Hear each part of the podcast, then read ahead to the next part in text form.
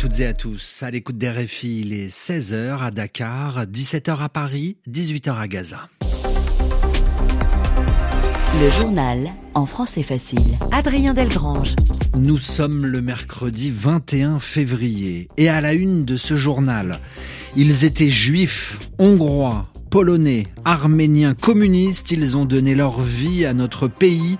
Ce sont les mots du président français Emmanuel Macron avant l'entrée au Panthéon dans un peu plus d'une heure du cercueil de Missak Manouchian, cet homme d'origine arménienne devenu symbole face à l'occupation allemande de la France pendant la Seconde Guerre mondiale.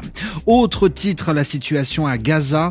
Après plus de quatre mois de guerre, la situation est inhumaine, déplore le directeur de l'OMS, l'Organisation mondiale de la santé. Et puis la grogne des agriculteurs en Europe, en France, le Premier ministre tente à nouveau de calmer leur colère à quelques jours du début du Salon de l'agriculture. Voilà pour les titres, soyez les bienvenus. Il s'appelle Misak Manouchian. Aujourd'hui, ce résistant arménien et son épouse Mélinée vont entrer au Panthéon. Le Panthéon, haut lieu de l'histoire de France, situé à Paris, où il est écrit à l'entrée du monument aux grands hommes la patrie reconnaissante. 80 ans, jour pour jour, après avoir été tué exécuté par les nazis, celui qui était membre dirigeant de la lutte armée clandestine contre les nazis sera honoré par Emmanuel Macron. C'est un honneur que la résistance communiste soit honorée et aussi une réparation. C'est d'ores et déjà félicité le secrétaire national du Parti communiste français Fabien Roussel. Missak Manouchian ou le parcours d'un homme hors du commun retracé par Pierre Olivier. Né en 1906 dans l'Empire ottoman, Misak Manouchian va très vite être confronté à la barbarie et à la mort. À peine âgé de 10 ans, il perd son père puis sa mère dans le génocide arménien. Arrivé en France en 1924, il est d'abord menuisier, puis s'intéresse à la politique et s'inscrit au Parti communiste. Il intègre alors des mouvements de résistance avant de rentrer de plein pied dans la lutte armée en 1943 aux côtés de l'organisation créée par le Parti communiste, les FTP Moy, les francs-tireurs et partisans de la main-d'œuvre immigrée. Parmi leurs actions, déraillement de trains et assassinat de soldats d'occupation. Il prend ensuite la tête du groupe Manouchian qui deviendra tristement célèbre après l'arrestation d'une partie de ses membres lorsqu'en 1944 la propagande nazie placarde 15 000 affiches au fond rouge dans les rues de Paris en médaillon les portraits de dix membres du groupe ainsi que celui de Missak Manouchian, tous condamnés à mort. Cette affiche produira finalement l'effet inverse que celui espéré par les Allemands. Misak Manouchian deviendra même un héros de la résistance. Il sera fusillé avec 22 autres résistants français et étrangers le 21 février 1944 sur le mont Valérien. Le mont Valérien, situé tout près de Paris où se déroulait hier soir une première cérémonie, une veillée funéraire. Ce soir, c'est au Panthéon, un hommage à Misak Manouchian et ses 23 compagnons d'armes, ses combattants de l'ombre longtemps oublié. Et cette question, pourquoi avoir attendu aussi longtemps avant d'honorer la mémoire des résistants étrangers? Réponse de l'historien Patrick Garcia, il est professeur à l'université de Cergy-Pontoise. La panthéonisation est une décision du, du, président de la République. Et c'est vrai qu'on a d'abord honoré des figures entre guillemets françaises de la résistance.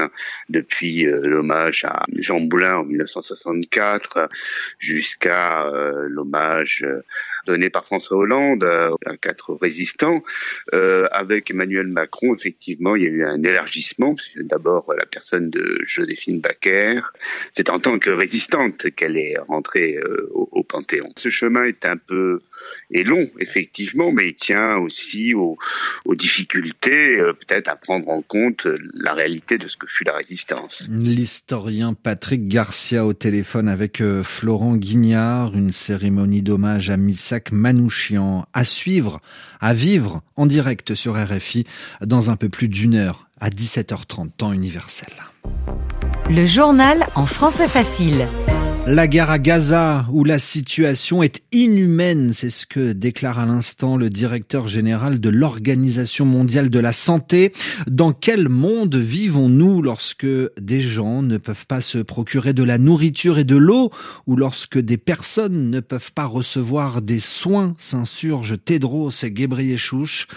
Après quatre mois de guerre déclenchée par l'attaque du Hamas le 7 octobre dernier, une grande partie du territoire a été détruite.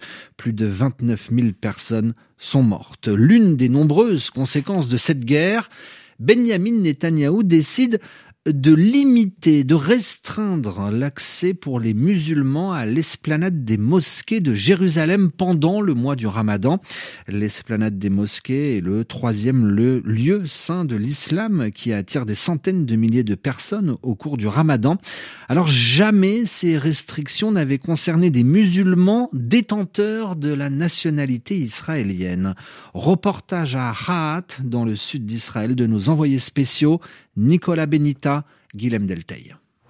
Café et soda posés devant eux, chicha aux lèvres, un groupe de jeunes déplore la décision du gouvernement israélien de restreindre l'accès à l'esplanade des mosquées. Je voudrais y aller, confie l'un d'entre eux, âgé de 24 ans, mais la décision me l'interdit.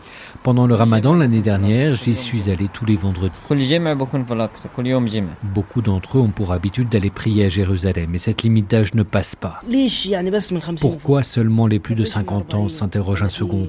Pas les 40 ans, les 30 ans, les 25 ans. C'est quoi la différence aux interrogations succède l'indignation. Nous sommes de ce pays, nous sommes nés en Israël, nous vivons ici. Nous avons des droits aussi, érupte un troisième. Personne ne veut causer de problème, nous voulons juste aller à Al-Aqsa, lire le Coran et revenir à la maison. La plupart des musulmans sont heureux comme ça. Le ramadan commence dans un peu plus de deux semaines et certains espèrent encore un revirement. S'il y a un changement de décision, j'irai à Al-Aqsa. J'espère qu'ils changeront d'avis, confie le premier. Mais le contexte politique actuel rend Echalé, un quadragénaire lui aussi habitant de la ville, moins optimiste. C'est un gouvernement raciste. Ça va lui être difficile de changer de décision, juge-t-il. Mais ça pourrait être pire, ajoute-t-il. Nicolas Benita, Guillaume Deltaï, Rahat, RFI.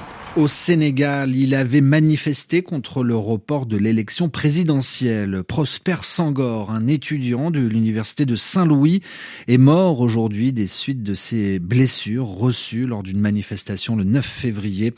Il porte à 4 le nombre de personnes décédées suite à ces manifestations. Venons-en à la mobilisation des agriculteurs qui se poursuit en Europe après des manifestations en Espagne, en Grèce, en Pologne ou encore en France. La France où doit s'ouvrir dans trois jours le salon de l'agriculture. Aujourd'hui, le Premier ministre a encore tenté de calmer les tensions. Euh, bonjour Justine Fontaine. Bonjour Adrien. La FNSEA, premier syndicat agricole français en nombre d'adhérents, salue ces dernières avancées. Alors dites-nous ce qu'a annoncé aujourd'hui le, le Premier ministre. Eh bien, euh, les dernières annonces de Gabriel Attal remontaient au début du mois. Elles avaient permis de calmer un peu la colère des paysans. Mais le Premier ministre a dit ce mercredi qu'il est conscient que les agriculteurs attendent plus concernant le manque de main-d'œuvre, le manque de personnes qui veulent travailler dans les champs, par exemple. Voici ce qu'il propose.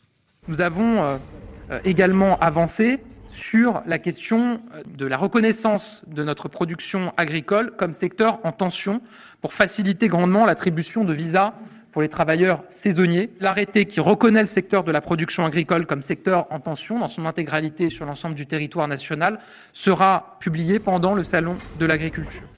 Il a aussi promis de simplifier encore les démarches administratives des agriculteurs, annoncer aussi des mesures pour les revenus des agriculteurs euh, pour ce qu'ils gagnent à la fin du mois.